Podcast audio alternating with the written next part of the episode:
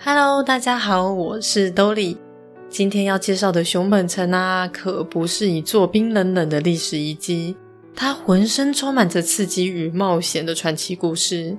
然而，要完整的揭开熊本城的神秘面纱时，这一座城的前身到底是由谁而打造，并是由谁而注入生命的呢？就让我们一起翻开熊本城的前传，挖掘那些鲜为人知、不为人所探究的幕后故事。欢迎大家跟我一起收听今天的小城故事多。熊本城以前叫做肥后国，这里有一位叫做出田秀信的少年呐，他被他的主公菊池朝重派来这里当代官，也就是类似县长那一类的工作。出田氏的起源蛮有趣的哦，他是他的主公菊池氏的分支。因为菊池氏的后代有一位叫做金信的男子，他们家有一块领地叫做出田村，他被分派到这里来当做村长，索性就把自己的姓氏从菊池改成了出田，成为了菊池氏家族的一条支线。在当时的熊本啊，菊池氏的势力可是相当的强大哦。他们家族自古以来就是以对天皇的忠诚，还有在外战斗的英勇骁战而闻名。尤其是在蒙古入侵日本的时候，他们的祖先菊池武房更是一鼓作气的冲进蒙古人的阵营，一把抓住对方的头头，直接砍下了他的脑袋，马上成为了家族的英雄人物。之后，菊池氏就一直是肥后国这里颇具影响力的大名家族。他们家的名声与势力啊，在那时候强大到被写进了日本最古老的文学巨作《源氏物语》，还有描述室町南北朝的《太平记》里头。因为这一份强大的声望与实力，菊池氏就被封为肥后国还有竹后国这里的守护大名，也就是现在熊本还有福冈县南半部这一带。为了怕大家忘记什么是守护大名，我先来帮大家快速的复习一下。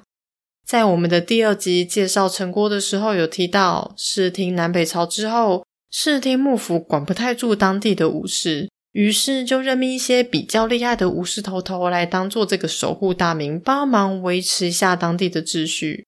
就这样，守护大名就此诞生啦。因为菊池氏这时候的领地还蛮大的，要管的地方也很多啊，所以菊池氏的当家就想说：“诶。”出田秀信这一个老弟，平时也乖乖的，又是我们家的分支，不然就叫他去帮我管理一下肥后好啦。所以秀信就这样子风尘仆仆的出发到了熊本去啦。但是他刚到这里，并没有什么地方可以让他住，索性他就建了一个小小的城堡，大概就是在现在熊本 NHK 的地点，取名叫做千叶城。现在在熊本 NHK 的巴士站附近，还可以看到这个小小的城碑，上面刻着千叶城的名字。一般来说，如果要去熊本城，通常都会经过这一个熊本 NHK。大家有空的话，可以顺道绕过去看一看这个纪念碑哦。那我们回到故事里头，秀信这一个县长啊，做着做着，他突然就收到了当家的紧急命令。哎，秀信秀信，老板找你有急事，要你赶快去马原门之战那边当前锋啊！啊，什么什么马原门有那么紧急吗？我手边还有很多事情要做诶。对呀、啊，我们家跟向良氏那边抢地盘很激烈啊，你赶快去，不然老板会生气哦。哦，好啦好啦。可惜的是，菊池氏在这一战抢输了，出田秀信也在这个战争之中不幸的领便当去啦。秀信死后，就由他的长男重冈继位，成为千叶城的城主。但是他的能力跟声望都没有他的父亲这么强大，旁边又有好几个恶邻居在那边一直轮番战阵的攻击他、骚扰他。到最后，他决定抛弃千叶城，跑去柳川投靠加藤氏。不过，在很久很久之后，细川氏当上了熊本城的城主，就把出田氏的后代找回来到熊本，成为了熊本的藩士。但是这已经是很后面、很后面的事情了。我们将时间轴拉回到刚刚出田氏落跑的那里，因为现在出田氏跑掉啦，那位菊池氏当家又有动作啦。哎，木子陆清源当家找你有急事啦。哦，他怎么这么多急事啊？他好像要你赶快从南元城出发去千叶城当城主啊！那边现在闹空城，没有人当家哎。嗯，千叶城哦，嗯，好吧，我来去收收东西啦。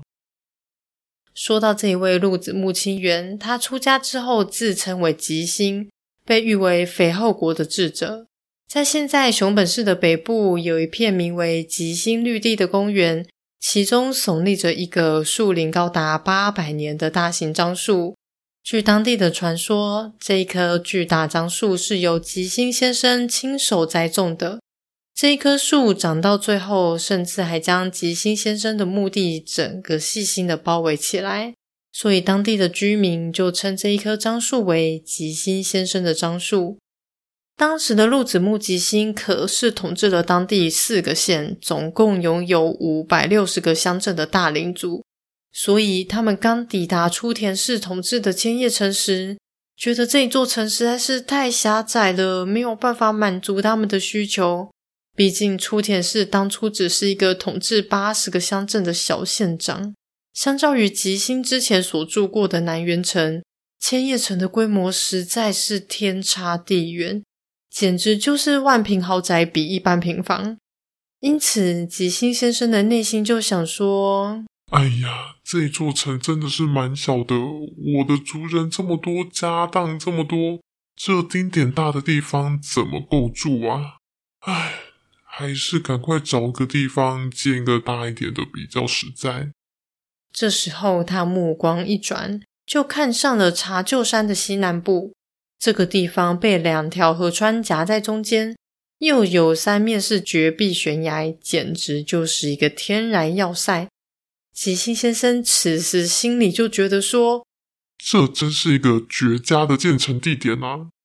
所以他决定就在这一片天然的宝地上动工，兴建一座全新的城。而这一座城就是熊本城的前身——微本城。吉星先生当上微本城城主的时候呢，是处于朱雀天皇统治下的安平时代。那个时候，整个国家都是土匪猖獗、内战不断的乱世啊。天皇看情况不对，想说：“哎，最近好像很衰耶，国家动乱这么多，不然来拜个拜好了。不过只有我一个人拜，那个力量可能不太够哦。”不然叫全国大家都一起来拜好啦。于是天皇就决定叫全国各地开始祭拜武神，希望能够获得平安与胜利的庇佑。而吉星这时候就被派遣去兴建这座供奉武神清水八幡的藤崎宫，地点就选在威本城的对面。或许是因为那时候正是一个动荡不安的年代，吉星更加努力的参与建造。希望能够在自己有限的能力之下，帮助人民有一个地方可以祈求心灵的平静。他花了整整十年的时间，辛苦的打造出了藤崎宫，希望在神明的庇佑之下，国家得以安宁。后来，他的努力得到了天皇的认可，甚至还赐予了他一面匾额。可惜的是，在西南战争中，整个神宫被无情地烧毁。不过，到了昭和时期，在政府的支持和民众的捐献之下，让它可以在现在的地点崭新重建了。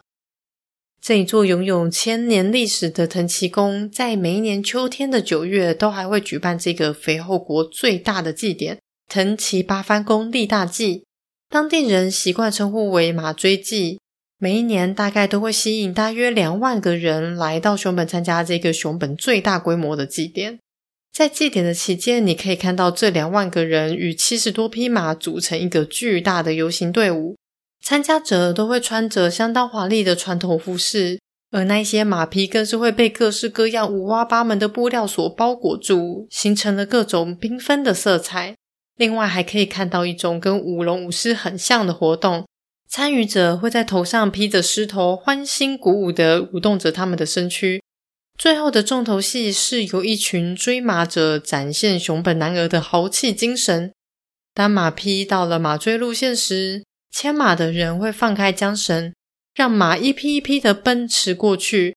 牵马的人呢，为了能够追赶上这些马，也会尽全力的奔驰跟上。所以，如果你九月份有机会来到熊本，真的不要错过这一场充满活力的熊本大祭典哦！各个喇叭声、太鼓声，整个现场都充满着浓浓的熊本风情，绝对是一个让你感动又难忘的体验。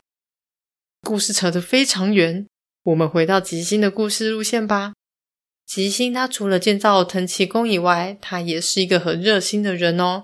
一知道大池禅寺发生的火灾受到了大损伤，就竭尽所能的帮忙重建。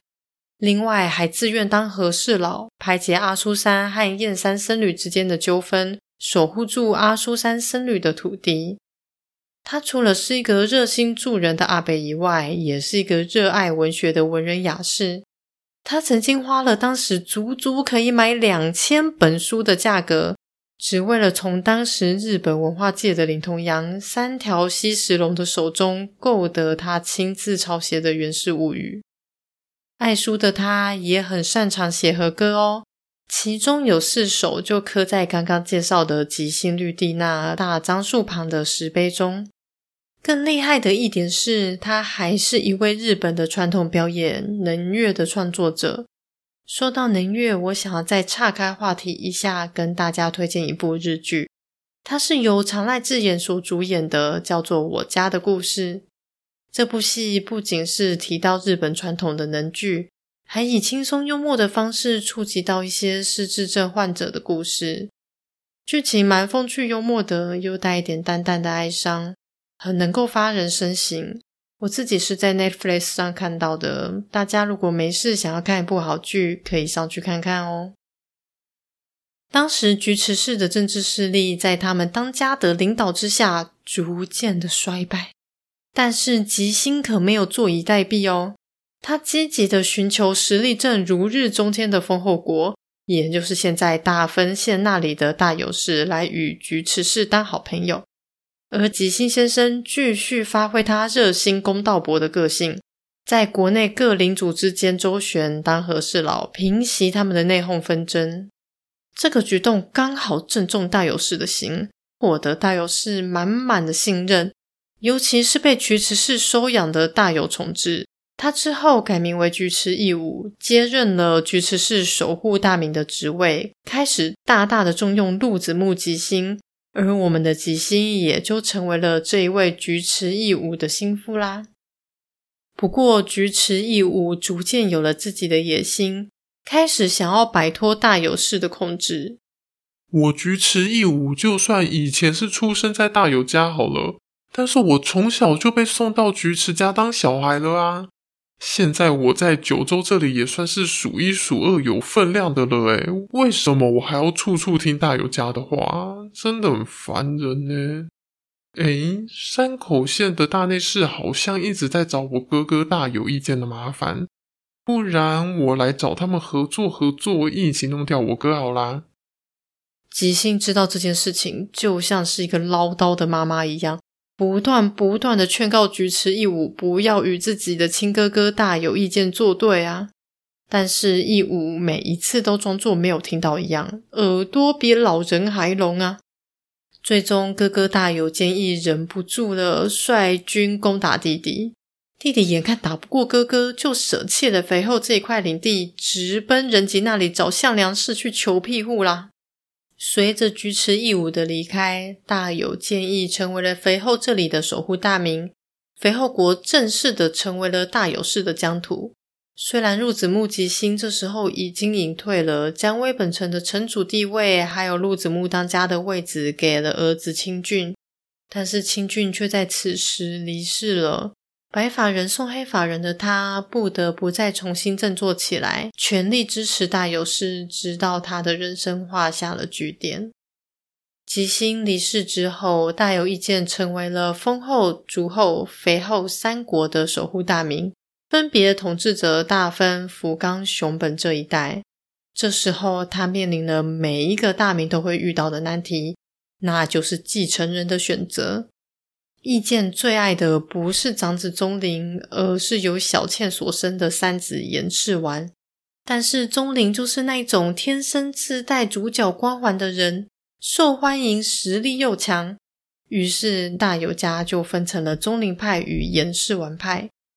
有一天，意见召集了四位重臣，说道：“我一直觉得严世丸才是我真正的接班人，但是眼下的情势似乎不是朝着我想要的那个方向进行。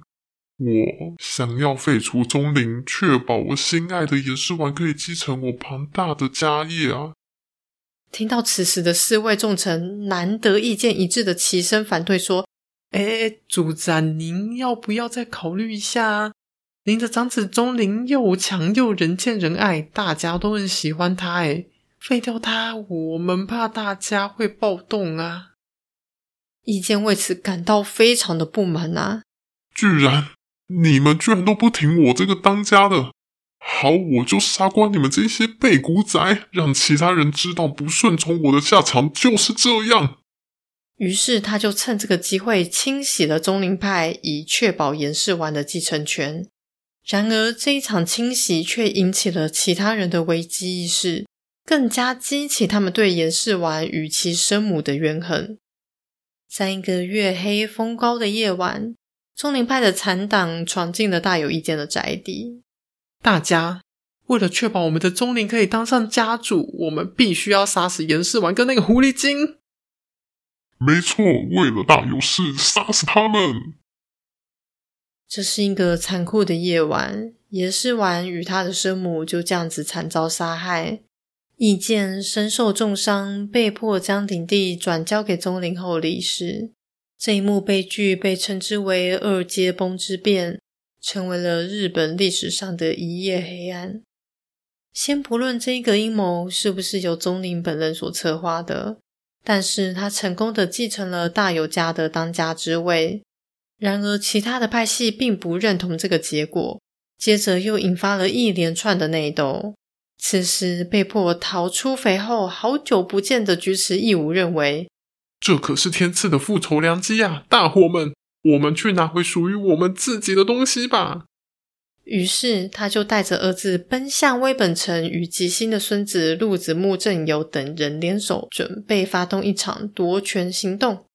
但是不知道是菊池义武的动作太慢，还是大友宗麟的动作太快。因为此时宗麟已经平定好家中的叛乱，出兵去了肥后啦，两三下就击败了菊池父子俩，迫使他们只能匆匆的逃亡现在长崎那一带。之后，宗麟用计谋将菊池父子逼入了绝境，让他们只能选择自杀一途，结束了菊池氏一族的历史。菊池氏的后代也从此隐姓埋名，不再使用菊池当做自己的姓氏。而陆子木氏也因为支持菊池义武反叛而被迫离开了微本城。陆子木一族从此没落，他们失去了对微本城的统治权，无处可去。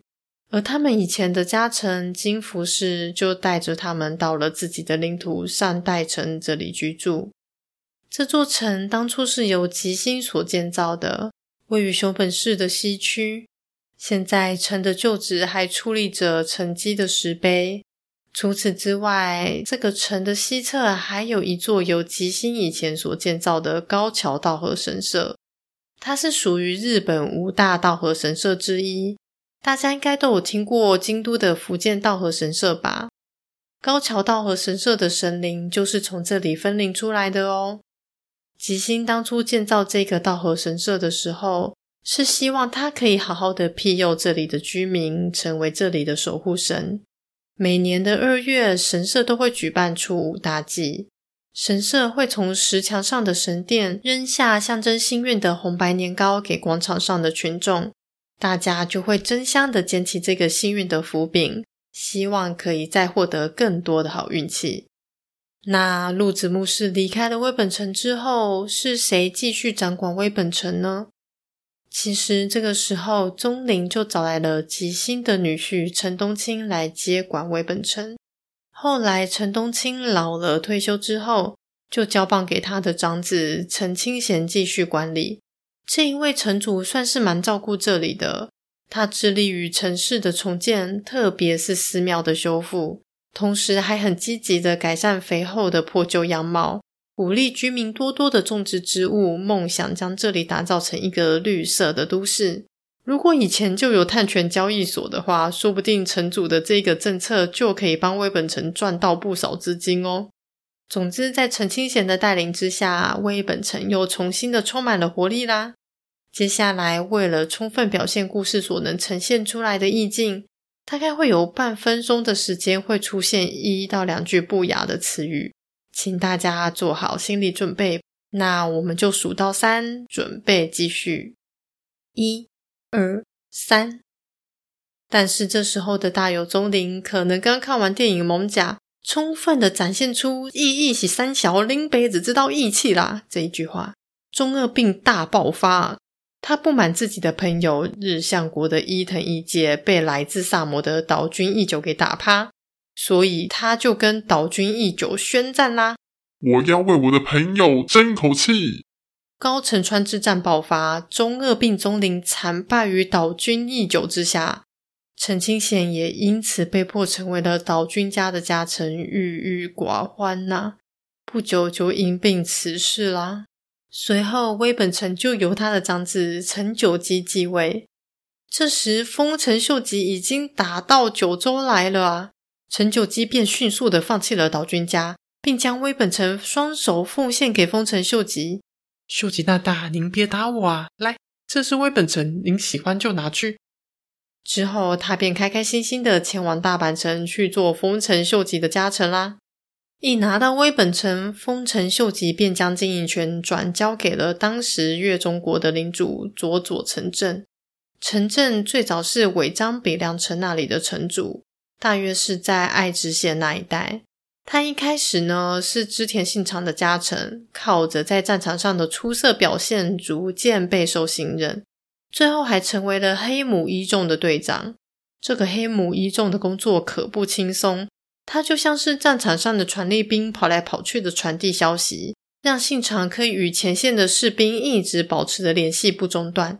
而城镇所在的黑母一众呢，就是这个单位的其中一个部分。陈政是一个非常勇敢的武将，多次担任前锋，冒着生命危险在战场上杀进杀出，立下了不少的汗马功劳。还参与了铁炮队的作战，这些优秀的战绩啊，让他成为了织田北路远征队的其中一名干部。远征成功后，信长也就派他去统治刚刚所提到的越中国啦。但是在本能寺之变之后，织田信长自杀了。佐佐城正非常努力不懈的，一直一直不断的加入与丰臣秀吉敌对的势力。就是想要击败意图篡夺织田家势力的秀吉，但是却往往都是以失败收场。后来秀吉已经打到自己家门口了，无奈之下只好使出了广为人知的“打不赢你就加入你”这一招，投入秀吉麾下。在那之后，陈政就在秀吉的九州征伐战中立下了许多的优秀功劳，秀吉就将刚刚到手的肥后赐给了他。到了肥后之后，他很积极的想要进行改革，但是他在这一段期间，因为强制的执行太阁检地而造成了肥后人民的大大反弹，引发了很严重的暴乱。先来解释一下太阁检地是什么？简单来说，就是指丰臣秀吉对日本的农地进行大小的测量，还有用蛋糕作为收获量的计算。诶，那个蛋糕不是生日吃的那个蛋糕哦。它是石头的石，高度的高。因为“石”这个字呢，用于度量的话会念作“蛋”，所以整个词念起来就是“蛋糕”。那为什么叫做太阁检地呢？那是因为丰臣秀吉喜欢叫自己太阁啊，所以他所做的土地还有收获量的调查就被称之为太阁检地。其实这是石田三成所提出来的主意哦。目的是为了要搞清楚征服来的土地他们的状况，好让课税可以更加的有效率。这个政策不仅是由丰臣家的家臣来实施，也会让各地的大名以自我申告制的方式参与这个政策。而这个政策呢，其实对于后人的影响也是很大的哦，因为它等于是统一了日本的度量衡系统。日本全国各地的收获量啊，均以这个担为单位。这整个政策的概念呢，甚至还一直延伸到了江户时代。那我们将故事拉回到正题，这场暴动来的是又快又大，佐佐城镇完全没有办法抵挡，于是就立刻向秀吉请求支援。秀吉也派出了加藤清正和小西行长来到了现场，镇压了暴乱。但事后佐佐城镇被要求担下管理不当的责任，被迫切腹自杀了。从此，肥厚的土地就被切成了两半。北半部给加藤清正管理，而小西行长则分到了南半部。我们再将时间快转到了丰臣秀吉过世之后，经典的关原之战爆发了。以忠诚名震天下的小西行长呢，毅然决然的决定站在支持丰臣秀赖的西军阵营这里。相对的，加藤清正则是以自身还有家族的考量之后，选择投身于东军。随着东军的胜利，小西行长遭到了斩首，而他位于肥后的南半部的领地就被赐给了加藤清正。加藤清真因此成为了整个肥后的大名。但是进到了肥后之后，他一直对于整座城的防御力不足耿耿于怀。于是次年，他开始对于整个茶臼山地区，包括之前的千叶城还有微本城在内，进行了大规模的城郭改建。耗时七年才完工，并将地名微本改名为熊本，因为熊呢更能够展现出英勇的意思，也就成为了我们现在所看到的熊本城了。刚刚介绍的这一小段加藤清正的故事，我们会在下一集更加仔细的说给大家听。喜欢这一集节目的朋友们，请您顺手给我一个五星好评，让我有动力可以继续挖故事出来。如果有闲钱的话，也请到资讯栏那里请我吃根胡萝卜，让我补补眼睛，补补脑袋。感谢您的收听，我们下礼拜见喽，拜拜。